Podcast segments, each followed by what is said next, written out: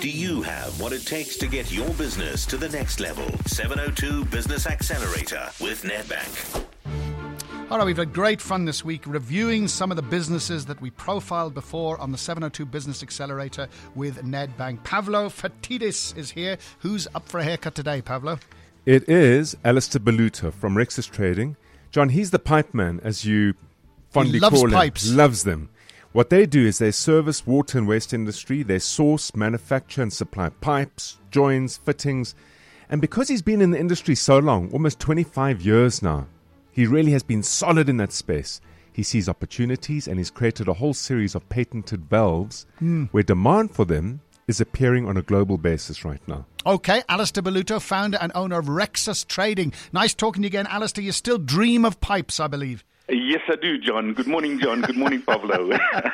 Now, listen, the Public Works program. I mean, are you? Are you? I mean, that must be a big one for you. Are you seeing anything happen there?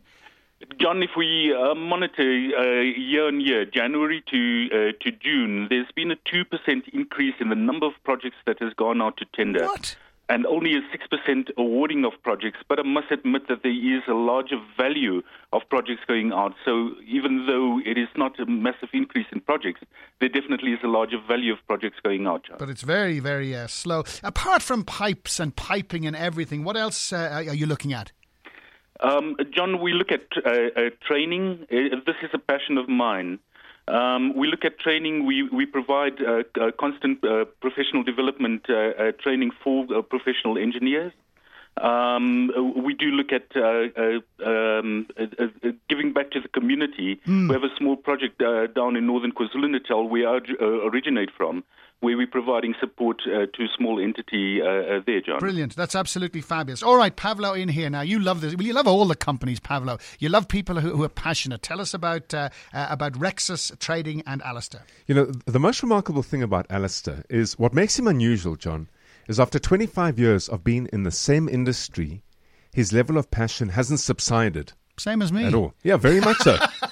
and there's value in that. yeah, okay. There's massive value in it because with every year that goes by, with every, let's say, five years that go by, that you stick to your industry, hmm. you not only deepen your sophistication of understanding of the industry, but you deepen your sophistication of client needs, of products, hence all the patented opportunities. Okay. The biggest challenge Alistair faces is wherever he's looking at the moment, there are opportunities. And it's so easy as an entrepreneur to get distracted because ultimately, and I'm still a firm, firm advocate of this, your, your primary purpose should be to build an asset of value. Hmm. And it's incredibly hard to build an asset of value when you have a core business and then you begin to dabble around the fringes. All right. So So, you know, so, so- in other words, you're getting sidetracked. Yeah, Alistair's big opportunities to turn on and say, well, I see 6, 7, 8, 9, 15, 20 opportunities. What is my core business? What is the system of delivery, the foundation of my business looking like? And how do I identify an opportunity that's closest to it? Ah. And that'll be the first opportunity I work on. And once I've bedded it down and it no longer needs my full attention, I will then assume the next opportunity. And if you approach opportunity in a systematic manner like that, you build the foundation, the root of the business.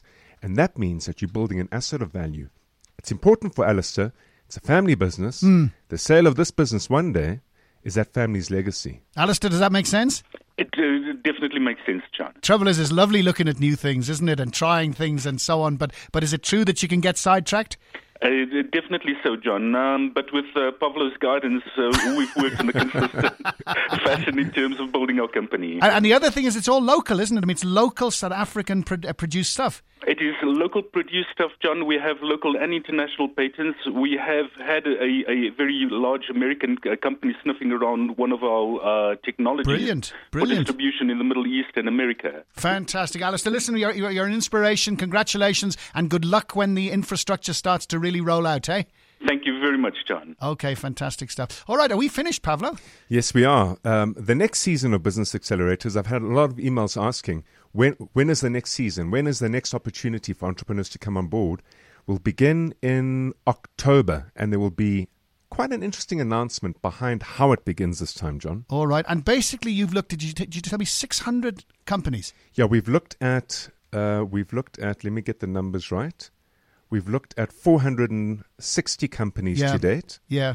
And if one makes an assumption that each of them employ on average about 15, 20 odd people, and those individuals are looking after, let's say, five dependents. At least. At least, yeah. The amplifying effect of what we have done on business accelerators is remarkable. Fantastic. A lot of those businesses have done superbly well.